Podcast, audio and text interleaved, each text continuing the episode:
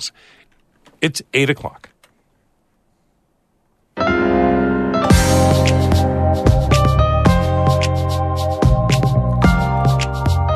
Good morning. This is Northern Light for Thursday, February 15th. I'm Monica Sandresky. And I'm Todd Moe. Officials in Saranac Lake are calling an emergency meeting today over a monster truck with an image of the Confederate flag that drove in the Winter Carnival Parade. To have this come up during Black History Month really is particularly like, come on, there just has to be more thought around our actions. There has to be more accountability. Also, we've got a follow-up story today on how Plattsburgh police, hospital staff, and family members foiled a potential mass shooting at CVPH earlier this week. It's still an active investigation and could potentially be similar charges coming forward. More details just ahead. And we'll check out beads, dyed fiber, and bent metal of the artist currently on display at TAUNY in Canton. Virginia Burnett grew up watching her grandmothers embroider and crochet. The bead box was magical. And I also have always had a love for color. I needed the biggest set of crayons you could get, right? The 24-pack was never, ever enough. All of that's coming up on Northern Light. Stick with us.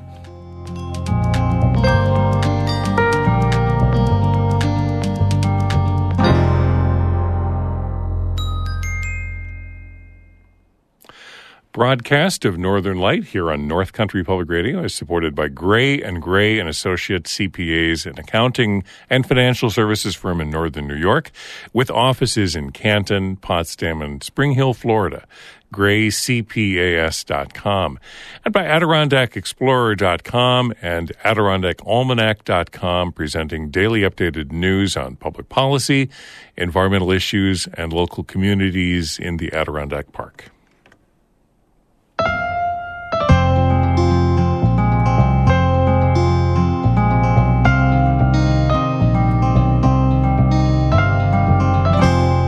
This is Northern Light. I'm Monica Sandresky. And I'm Todd Moe.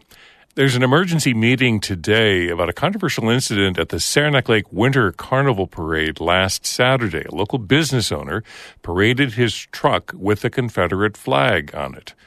As Emily Russell reports, the incident is raising questions over free speech and hate symbols. The Winter Carnival Parade is the biggest event of the year in Saranac Lake.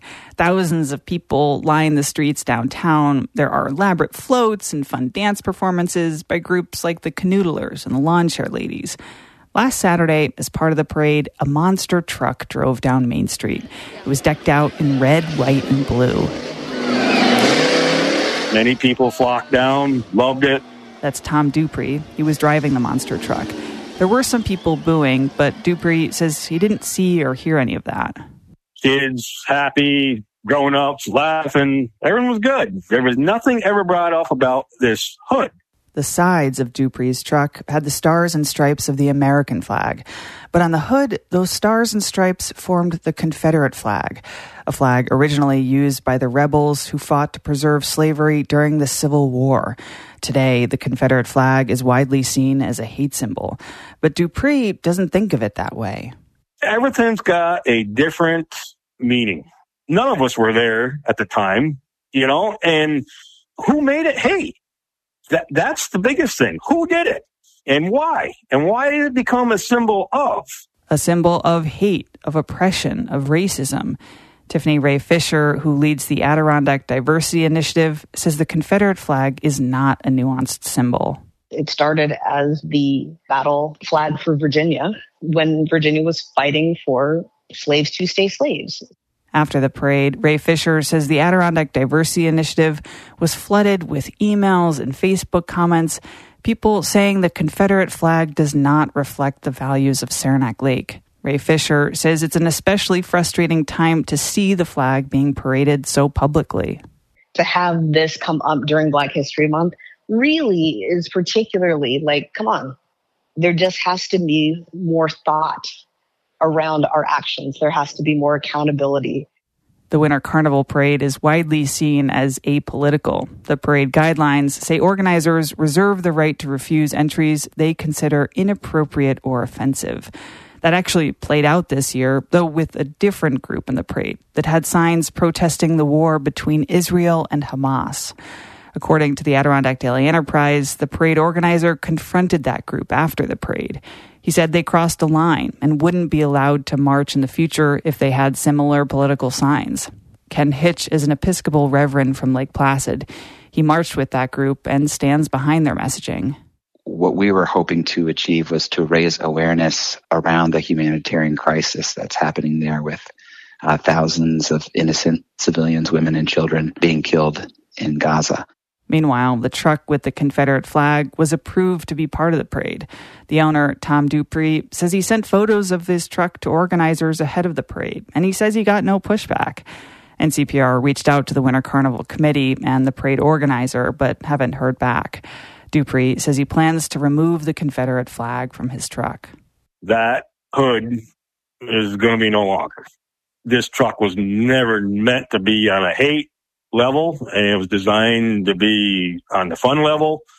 So I plan on getting together and doing a different wrap, maybe on the whole truck. Some people in the village came to Dupree's defense, writing on Facebook that they didn't see anything wrong with the Confederate flag. It's a symbol that appears all around the North Country, along with other symbols associated with hate and racism. Despite this incident, Tiffany Ray Fisher from the Adirondack Diversity Initiative says overall she's hopeful. She says there are ongoing efforts to celebrate Black heritage in the region. I feel very proud to be a Black person, not only in our state, but specifically in the Adirondacks because of the efforts that are being done. And there, again, community efforts being done to say, like, we care about this history. This is our history. And to be embraced and held by your community that way, when that historically has not always been the case, it feels good. It's important. And it's necessary to do so. The Saranac Lake Winter Carnival Committee is hosting an emergency meeting today to talk about the controversies from Saturday's parade. Emily Russell, North Country Public Radio, Saranac Lake.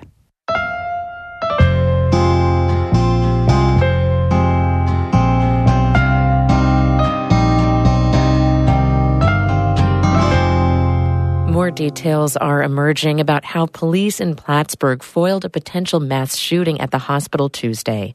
As Kara Chapman reports, it all came down to quick actions by a family member and law enforcement. According to court documents, 52-year-old Robert Thibodeau of Plattsburgh called his older brother at about 8:30 a.m. Tuesday. His brother told police that Thibodeau sounded upset and had been fired from Champlain Valley Physicians Hospital that morning. The brother said during one of their calls, Thibodeau threatened upper management at CVPH. The brother said it also sounded on the phone like he was loading a gun. The brother said he drove to Thibodeau's Plattsburgh home and used his truck to block Thibodeau's Ford F-150. He said Thibodeau was able to get around him, which is when he saw the barrel of a gun and called 911. Plattsburgh Police Chief Peter Mitchell commended Thibodeau's brother for making the call. He's sort of the hero in all this, so the community should be thankful to him, without a doubt. Thibodeau's home is less than 10 minutes from CVPH. His brother gave state police dispatchers a description of Thibodeau's truck, which went out to local agencies. Two Plattsburgh police officers spotted Thibodeau turning onto Prospect Avenue toward the hospital and started tailing him. Officers say he ignored their emergency lights, but stopped at a red light. Police ordered Thibodeau to get out of his truck. He allegedly refused, and officers say they opened both of Thibodeau's front doors at the same time. Police say Thibodeau reached for his gun, a loaded 12-gauge semi-automatic shotgun, and they removed both the firearm and him from the truck. They say they also found two 10-round magazines and extra ammunition in the truck. Thibodeau was charged with second-degree criminal possession of a loaded firearm, a felony. Officers took Thibodeau into custody just blocks away from the hospital. Mitchell credits officers' training and the relationships between Plattsburgh police and other agencies for helping to prevent a tragic outcome at CVPH. The North Country really is what you think it is. Everybody's here to help each other and to make it a safe place, for sure. I can't say enough to the other agencies that were there to help. CVPH didn't go into lockdown Tuesday morning.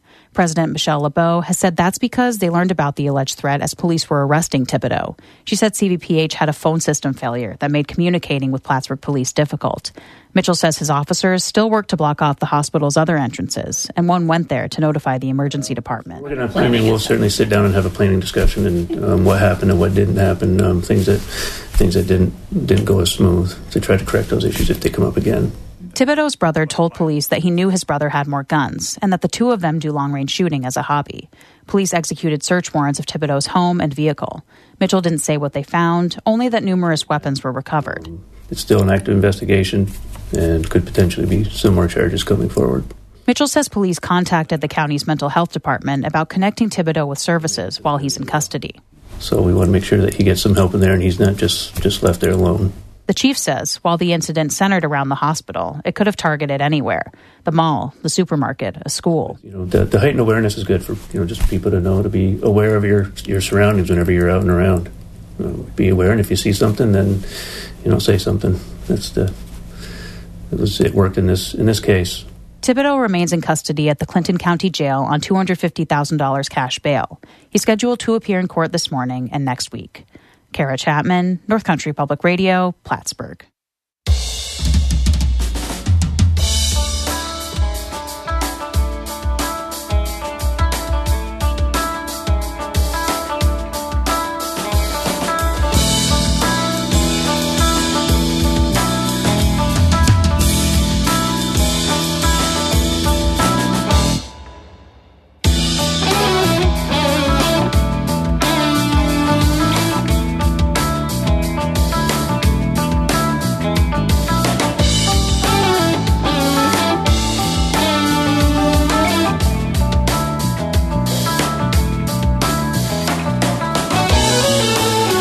You're listening to Northern Lights here on North Country Public Radio. It's 11 minutes past 8. Good morning. I'm Todd Moe. And I'm Monica Sandresky. Just ahead, the beadwork and fiber art of St. Lawrence County artist Virginia Burnett. That conversation in just a few minutes here on Northern Light.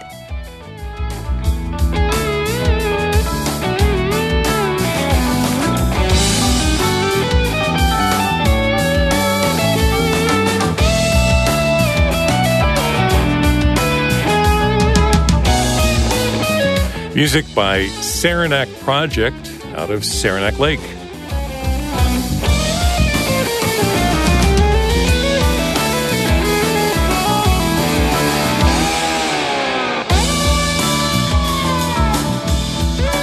Broadcast of Northern Light is supported by Cronin's Golf Resort, a regional destination for golf, dining, and lodging in the Southern Adirondacks.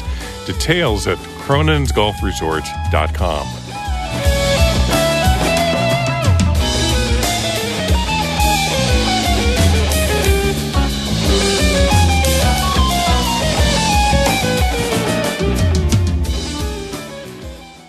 The North Country's two Republican congresswomen supported their party's successful yet narrow impeachment of President Biden's Secretary of Homeland Security Tuesday. House Republicans brought impeachment charges against Secretary Alejandro Mayorkas over the Biden administration's handling of the U.S.-Mexico border. Illegal crossings there have reached record levels during his term. Republicans initially failed to impeach Mayorkas last week. This week's vote went through with 214 votes to 213. Congresswoman Elise Stefanik said the impeachment should send a message to the Biden administration. She said, quote, "It's time to do your constitutional duty and secure our nation's borders," unquote. Congresswoman Claudia Tenney framed it as a crucial step forward for the country. President Biden called the impeachment, quote, "a blatant act of unconstitutional partisanship." Mayorkas is the first cabinet secretary to be impeached in almost 150 years. Big ships will return to the St. Lawrence River starting March 22nd this spring.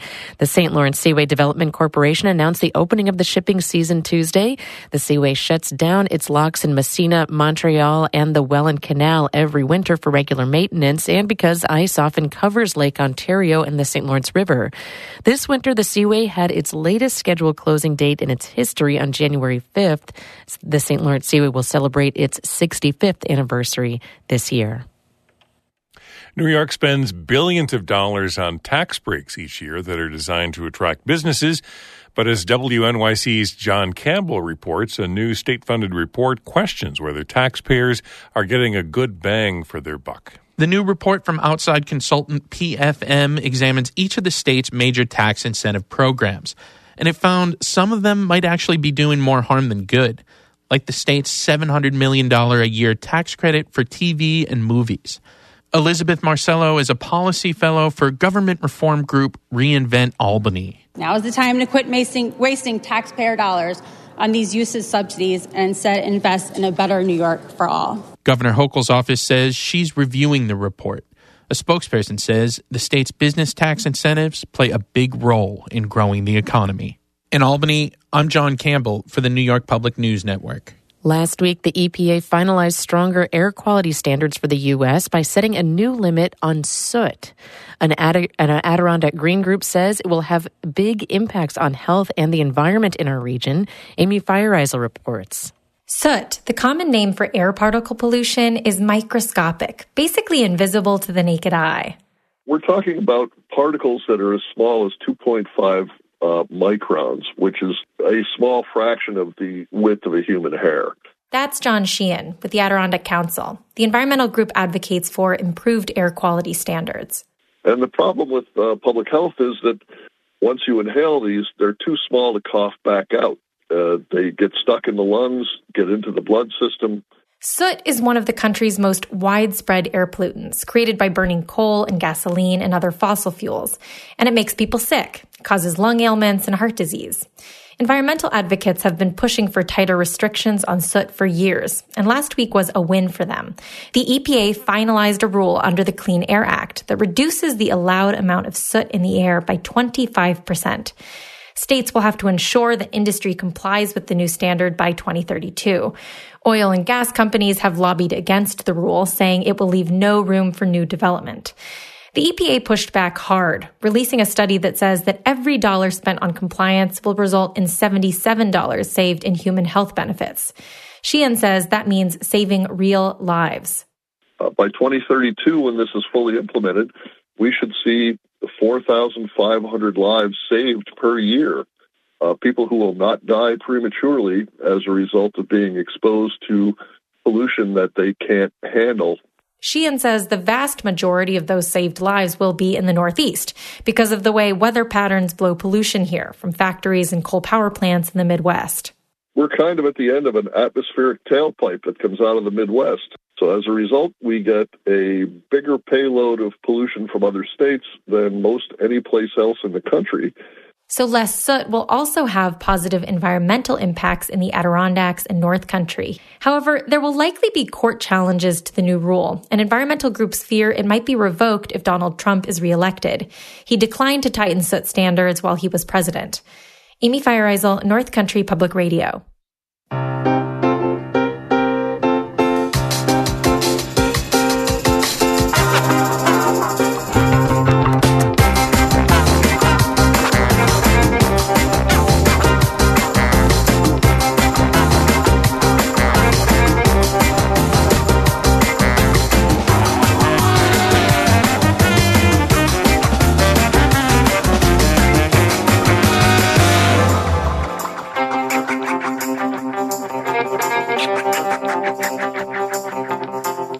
You're listening to Northern Light here on North Country Public Radio. I'm Todd Moe. And I'm Monica Sandresky.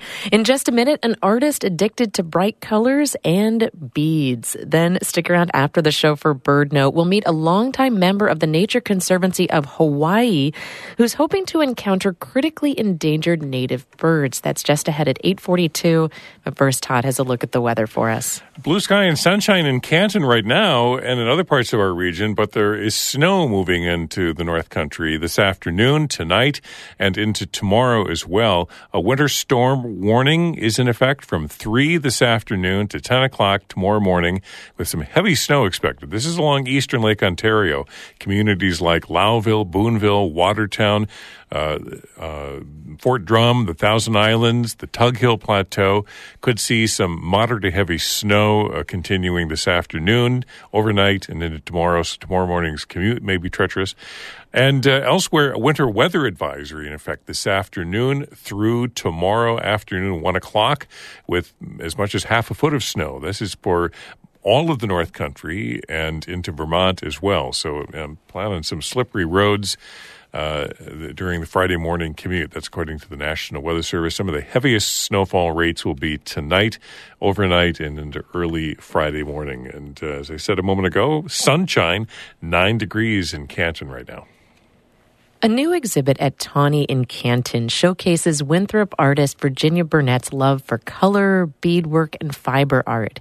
She's the spotlight artist at TAUNY this season, and for nearly 30 years, she's been drawn to bright colors and things that sparkle. Virginia Burnett grew up in Norwood in St. Lawrence County and says she's always loved playing with color. She wanted to be a writer and studied anthropology at SUNY Potsdam before discovering a love for fiber art. Inspired by her grandmothers, Burnett began embroidering fabrics, which led to dyeing with natural colors, and then beading and tiny seed stitch embroidery.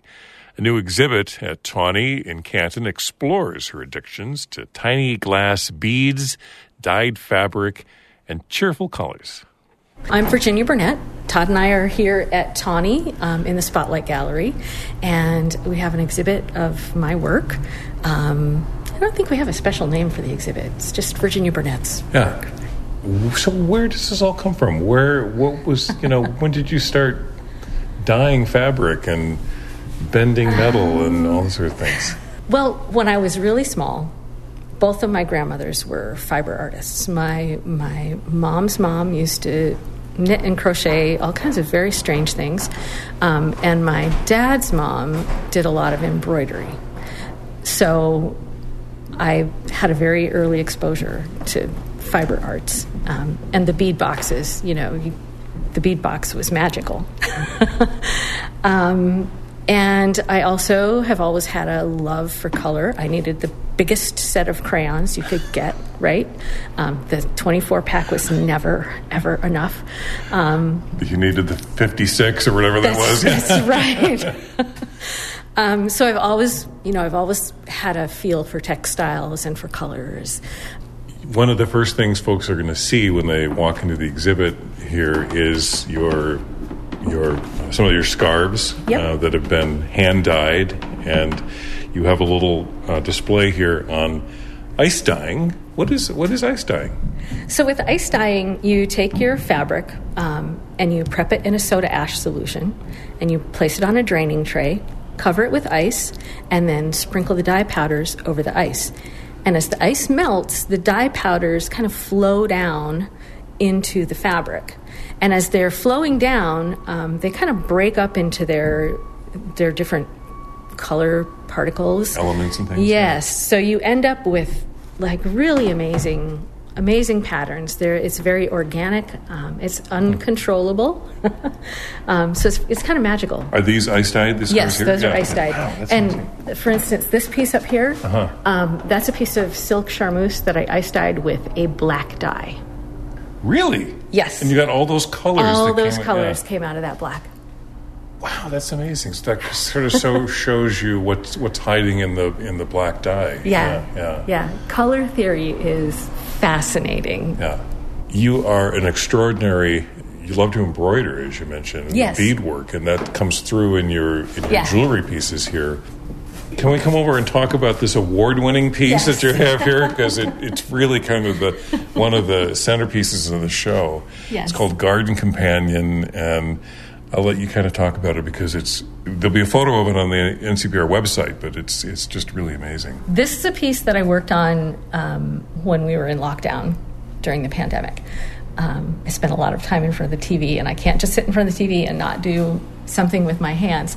And I was looking to do something that was whimsical and happy. And so I had this little plastic iguana, and I just started building a garden around him. I use Toho seed beads from Japan and Czech glass pressed beads. The colors are really bright and happy. It was a challenge to figure out how to make the piece kind of scoop. It actually is made of 3 separate embroidered pieces that are linked together. Yeah, it's a 3D piece with the little iguana there, but even also your embroidery, your beadwork is very much 3D too, which is really cool. Yeah, I wanted it to be lush. So I have all these little Czech glass flower beads that are kind of standing out from the surface of the piece. And tell us, it got first place in Interweave? Yes, Interweave, which is a subsidiary of Gold Peak Media, and they produce a lot of fiber arts and jewelry publications. They have an annual competition, and this piece won last year's bead embroidery category. So I got to go to Philadelphia and hang out with some other beaders and show off my piece and spend a lot of money on more beads. Oh. So you're kind of a bead hoarder too, maybe, or at least a bead collector. Is that a kinder way of saying it? Oh, you can say hoarder. Okay. I have a wall that is full of little bead canisters, and then I have two cupboards that are full of like those boxes that you use for hardware. Uh-huh. They're all full of beads, and they're stacked up to the ceiling. Yes. Yeah. Is there sort of a theme or message, or is there something that when people walk through this, Virginia, that you're kind of hoping people... something comes to mind for them as they sort of browse through the art here? I hope that my work helps people feel cheerful and energized. I've actually been working on my business mission statement, which is so alien to artists. Uh-huh. But yes, I want my work to reflect a feeling of joy and beauty and happiness. Where does the name Goblin's Market come from? Well,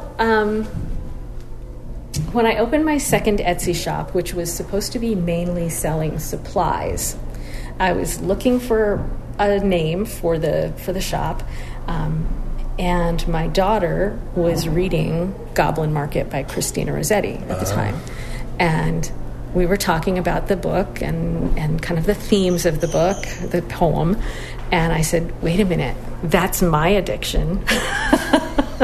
Beads and colors. So the name Goblin's Market became my shop name. Thank you so much. You're very welcome. Thank you.